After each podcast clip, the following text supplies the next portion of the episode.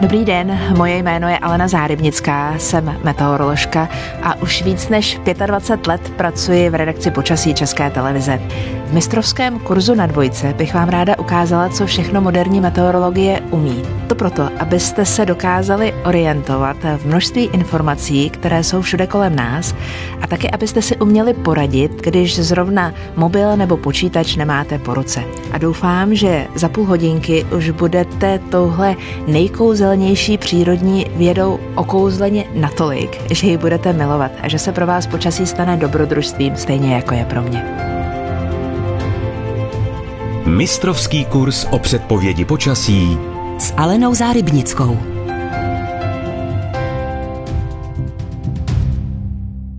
Meteorologie, respektive počasí, nás obklopuje a když jenom trochu chceme žít v souladu s přírodou, tak je důležité, abychom té meteorologii rozuměli. Já rozumím a chápu to, že v moderní době se nám často stane, že vůbec nepotřebujeme pro naši každodennost vědět, jak venku je. Ale když si představíte, že bychom neseděli v klimatizovaných kancelářích, nespali v klimatizovaných ložnicích, žili víc venku, tak bychom se bez té základní znalosti meteorologie nemohli obejít. Proč je pro mě zajímavá, proč se stala mým oborem Možná proto, že jsem měla pastavecké předky. Moji praprapra rodiče z tatínkové strany byli obecní pastýři a přizpůsobit svoji práci aktuální předpovědi počasí nebo tomu, co pozorovali na obloze, pro ně bylo úplně nejpodstatnější, protože oni na rozdíl od zemědělců, kteří se musí přizpůsobit tomu, jaké počasí konkrétně je, tak při své práci na to, že se blíží změna počasí, že se třeba blíží bouřka, museli umět reagovat. A když jsem potom se svým tatínkem tatínkem začala chodit na letiště, vyrůstala na letiště a začala létat na větroních, tak jsem si vlastně uvědomila, že být prospěšná v čistě mužském kolektivu znamená něco umět dobře. A říkala jsem si, že asi úplně dobře nebudu umět aerodynamiku, asi úplně dobře nebudu umět stavbu letadel a úplně nebudu umět opravit traktor a naviják, ale že bych třeba mohla být užitečná tím, že budu vědět, jak bude a proto jsem si studium meteorologie vybrala. Rozumět počasí znamená žít v souladu s přírodou. Historie meteorologie je podle mě stejně dlouhá jako lidstvo samo, protože byť vlastně neměli žádnou možnost ovlivnit to, co je čeká, myslím dávno, dávno naše předky, tak museli zkrátka absolutně počítat s tím, že může být jakkoliv a že je to bezprostředně ovlivňuje. Protože prostě žili v přírodě, protože prostě žili venku. Možná i to, že si nedokázali naši předci vysvětlit, jak fungují některé meteorologické děje, tak se šamanství v tom pravém slova smyslu netýkalo jenom klasické předpovědi budoucnosti, léčení chorob a podobně, ale týkalo se i počasí jako takového. Týkalo se i toho, jakým způsobem si zajistit lepší úrodu, jakým způsobem způsobem se ochránit před bouřkami, jakým způsobem se ochránit třeba před velkou vodou, před suchem a podobně. A protože neměli dostatek prostředků, aby to pochopili principiálně, tak eh, se snažili alespoň nějakým způsobem tou absolutní pokorou při nějakých obřadech a podobně eh, tu meteorologii jako takovou uctívat. My jsme na tom dneska mnohem lépe v tom, že máme všechny moderní dostupné prostředky, že létají družice, máme radary, máme sondy, máme technologie počítače, které za nás nás umí odvést velkou část práce. Ale to, co nám při vzpomínce na tu historii meteorologie z mého pohledu a teď chybí, tak je ta pokora před tím, že s některými věcmi nic neuděláme a že maximum, co můžeme udělat, je jim porozumět a snažit se žít v souladu s přírodou, což jim se tehdy dařilo a my jim to dneska při moderní meteorologii můžeme leda tak závidět. Základem meteorologie je umění pozorovat.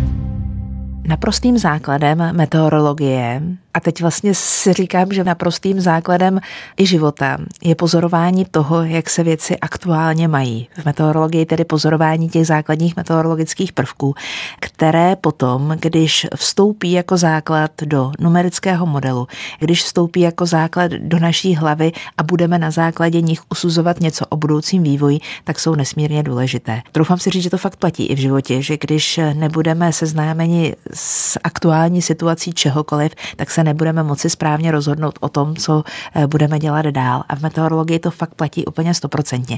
Základem je skutečně pozorování těch nejdůležitějších meteorologických prvků, jako je teplota, jako je tlak, jako je vítr, jako je vlhkost vzduchu, jako je oblačnost, jako jsou srážky a podobně, proto abychom pochopili tu pestrost a měli čím v uvozovkách nakrmit ten numerický model. Pojďme zkusit jeden konkrétní příklad, kdy i vy můžete poznat jisté změny, které se v počasí chystají.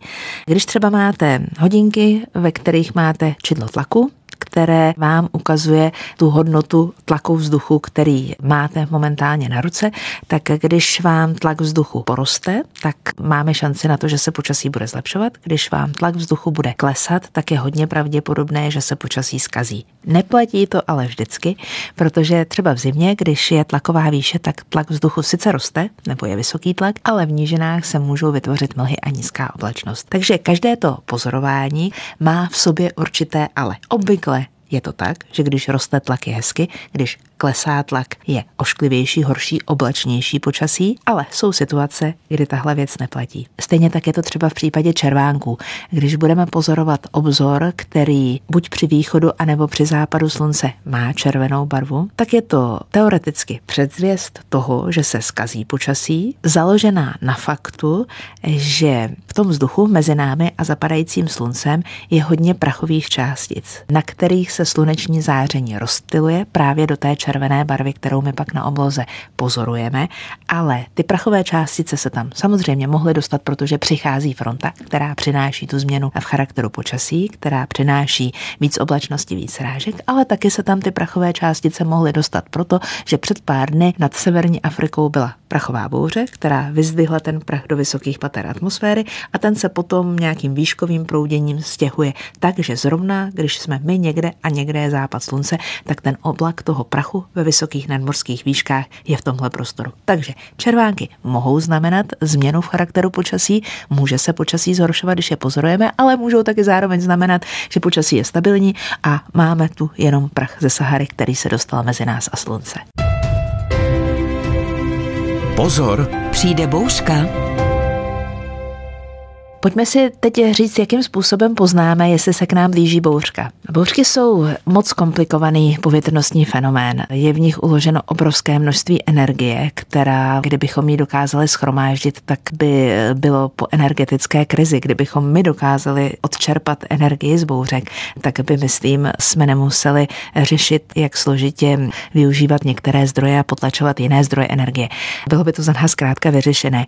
No a to, že se bouřka blíží, asi nejdůležitější nejdůležitější je pozorovat horní hranici oblačnosti. Když ty kumuly, které pozorujeme takové ty malé květáky na obloze s rovnými základnami a krásně nakadeřenou vlastně tou horní hranicí, začnou najednou díky tomu, že se zvyšuje teplota nebo z mnoha jiných důvodů, ta její horní hranice začne růst.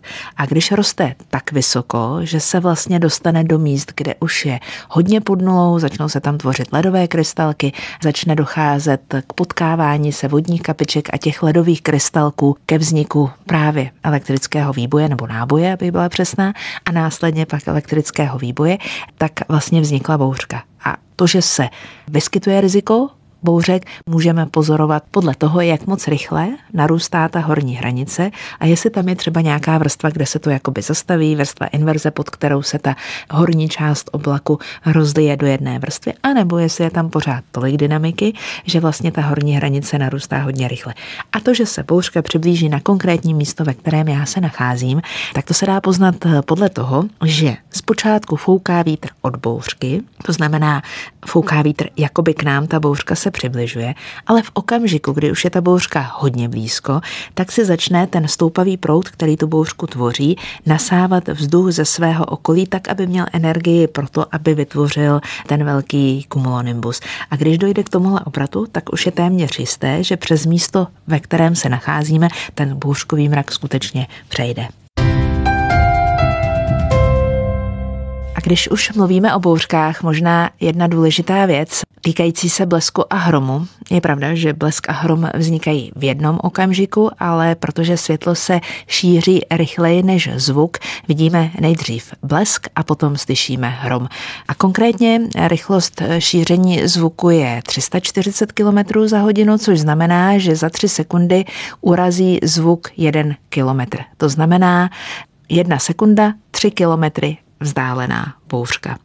Pokud jste v přírodě a chcete se před tím nebezpečným bleskovým výbojem eh, schovat, všichni to asi známe. Nemáme si stoupat k vysokým stromům, nemáme lézt na vrchol kopce, pokud už tam jsme, tak si máme sednout do podřepu, dát nohy k sobě, abychom minimalizovali to, čemu se říká krokové napětí, aby zkrátka my jsme nesloužili jako další spojka pro to, kde se ten blesk bude vybíjet. Pranostiky. Na jaké se můžeme opravdu spolehnout?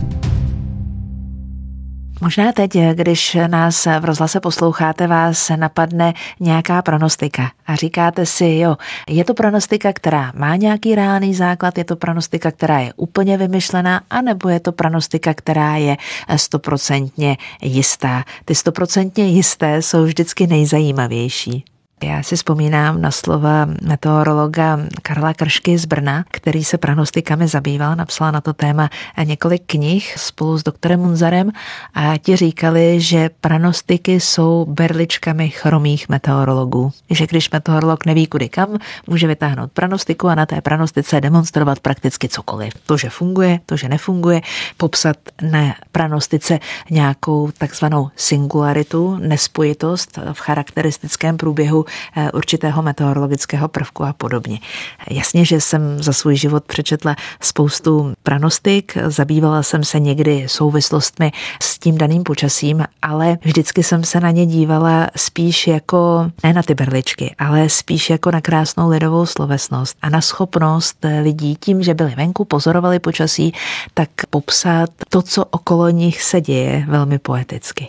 Což já bych nikdy nedokázala, takže klobouk dolů a velký obdiv. Když přemýšlím o tom, kterou pranostiku mám ráda, tak bez pochyby takové ty, které jsou stoprocentně pravdivé. Například, když na Silvestra sněží, nový rok není daleko. Souhlasím a nic k tomu nelze dodat, než že je to dobře, když na Silvestra sněží. Že nenormální jsou Silvestry a nové roky, jako byl ten 2022-2023, kdy jsme zaznamenali teploty blížící se ke 20 stupňům Celsia. Úplně klasická pranostika na hromnice o hodinu více, vycházející z astronomie a z pohybu planet jako takových, ideální. No a pak jsou to pranostiky, o kterých si myslím, že jsou platné, důležité, jenže už jejich umístění v kalendáři neodpovídá realitě. A teď myslím v souvislosti s globální změnou klimatu. Například ledový muži, polovina května, ano, když při stavu klimatu, který tady byl před 50 lety v době mého dětství, tak přišel mráz v polovině května. Znamenalo to, že je úroda zničená, protože už z toho předchozího období byla ta příroda ve stavu, že jí mrazy mohly ohrozit.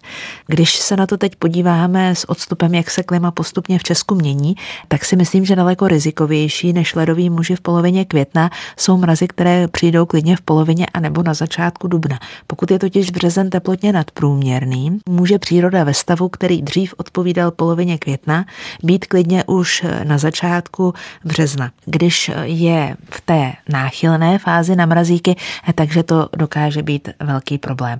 Stejně jako tehdy pranostiky odpovídaly nějakému kalendáři, jestli takovému stoletému nebo některému jinému, to je v celku fuk, ale to, že kdybychom chtěli využívat nějaké popisy rizik souvisejících s počasím, tak bychom to museli pravidelně upravovat a posouvat, tak jak vlastně dochází k tomu postupnému oteplování planety, oteplování Česka.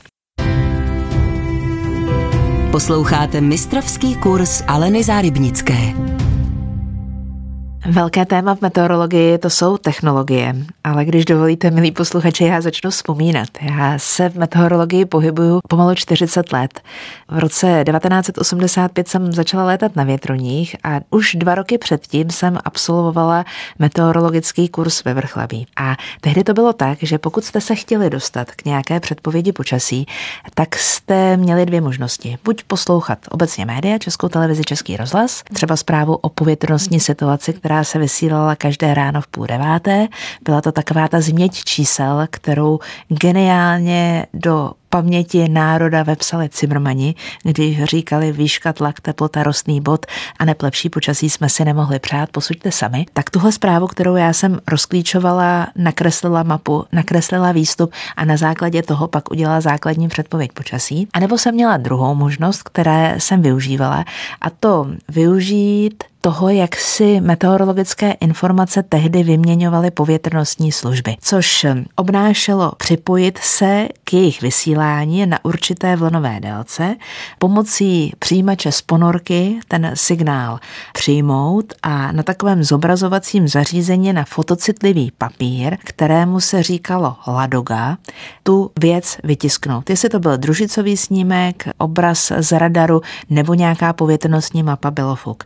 A já jsem se tím, že jsem si mezi starou a novou věží u nás na letišti v Bubovicích s pomocí kolegů chlapů natáhla tu anténu, měla jsem tenhle ten přístroj přijímač z ponorky s osciloskopem zeleným a znala jsem rozpis vysílání těch informací, které mezi sebou vyměňovaly Národní meteorologické služby celého světa, tak jsem se mohla připojit a stáhnout si jeden snímek z družice, jednu meteorologickou mapu a podobně. A když jsem tohle měla, tak jsem na ten ranní briefing na letišti byla podle mého a tehdejšího názoru všech stoprocentně připravená, protože jsem věděla, jestli má přijít fronta, nemá přijít fronta a jak to má vypadat. Bylo to hodina a půl práce pro to, aby člověk měl jednu mapu, jeden snímek z družice.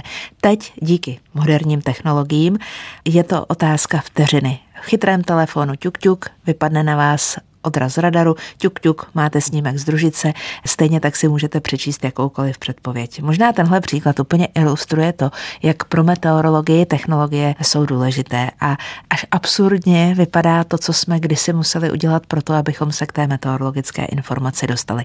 Problémem současnosti je naopak to, že těch meteorologických informací, těch dostupných dat je tolik, že se v nich nedokážeme orientovat. Že jich přichází tolik a my nevíme, jestli tenhle server je spolehlivý, spolehlivý, jestli není spolehlivý, jestli to někdo obkresluje, vymýšlí, jestli někdo jenom dělá lacinou žurnalistiku na tom, že hodí titulek, který absolutně nesouvisí s obsahem. Zkrátka těžko se orientujeme v tom všem, co je dostupné. A potřebujeme ten poctivý meteorologický základ, ten základní v uvozovkách kurz meteorologie, abychom znali principy a pak potřebujeme návod k tomu, abychom se dokázali v množství těch informací, které jsou dostupné, zorientovat. Uvědomte si limity matematických modelů. Když já dostanu otázku, jak bude, tak často musím říct nevím, anebo vydrž chvíli, podívám se. Což je regulární odpověď, protože nemůže nikdo z nás 24 hodin denně vědět, jak se to bude vyvíjet. Jednoduchý návod, jak to udělat, je v případě, že jsme v Česku, tak navštívit stránky Českého hydrometeorologického ústavu, kde pod těmi jednotlivými odkazy máte všechno, co potřebujete vědět. Předpovědní mapy, výpočty numerického modelu Aladin, snímky z družice, snímky z radaru, případně bleskovou aktivitu, zkrátka to, co k té předpovědi počasí potřebujete. Jakmile začnete ale využívat třeba Aladina, klasický nejdetailnější numerický model, pro Česko a okolí, tak je dobře, abyste se nenechali napálit, vědět, jak takový numerický model funguje. To znamená znát povětrnostní situace, při kterých vychází, situace, při kterých nadhodnocuje, situace, při kterých podhodnocuje a vlastně pochopili ten princip, protože ne každá budová předpověď může být přesná v případě, že třeba chodí přehánky, vyskytuje se proměnlivá oblačnost a tak,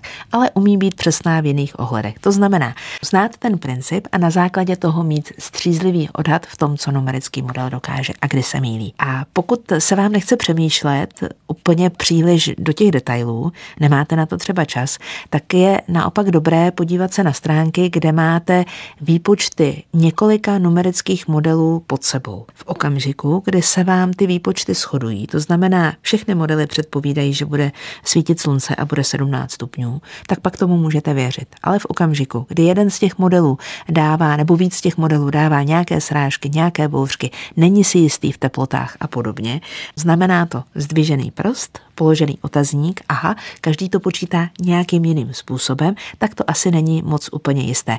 To samé platí obecně, že jo, v principech společnosti. Když jsou všichni jednoho názoru na to, že tohle je dobrá věc, tak je asi hodně pravděpodobné, že je to dobrá věc. A pokud někdo říká tak, někdo říká jinak, je třeba se nad tím zamyslet. A stejně to funguje i v meteorologii.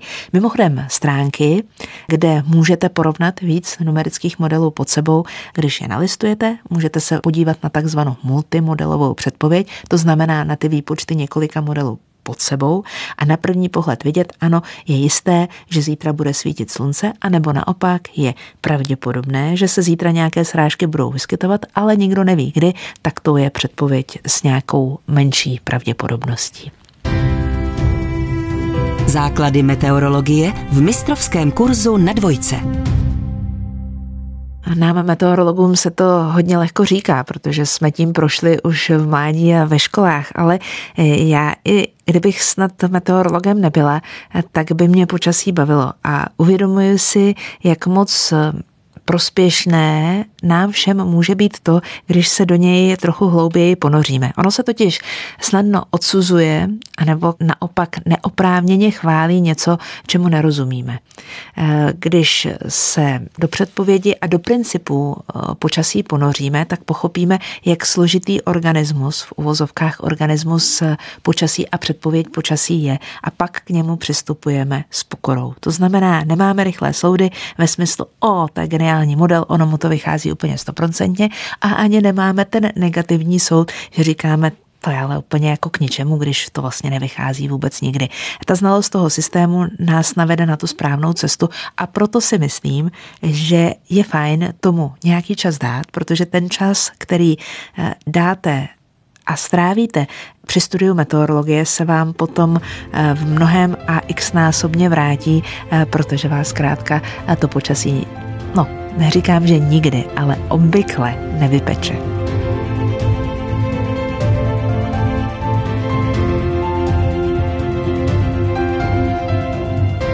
Jak to tak v rozhlasových studiích bývá, mám pocit, že tady neplatí jeden fyzikální zákon, který říká, že čas je spravedlivý. V rozhlasových studiích utíká čas daleko rychleji, než si dokážete představit. Tak já teď jenom můžu doufat, že čas, který vy jste věnovali meteorologii teď, pro vás promarněným nebyl, že to, co jste teď slyšeli, vás možná nakopne k tomu, abyste se podívali na to, jaké počasí by mohlo být a snažili se třeba v něm najít nejenom tu praktickou věc, ale i tu poetiku. To, že vlastně jste pořád jenom byť poučenými pozorovateli toho, co se v atmosféře děje. Ale tím, že ji budete trochu víc rozumět, tak je to pro vás radostnější a přínosnější.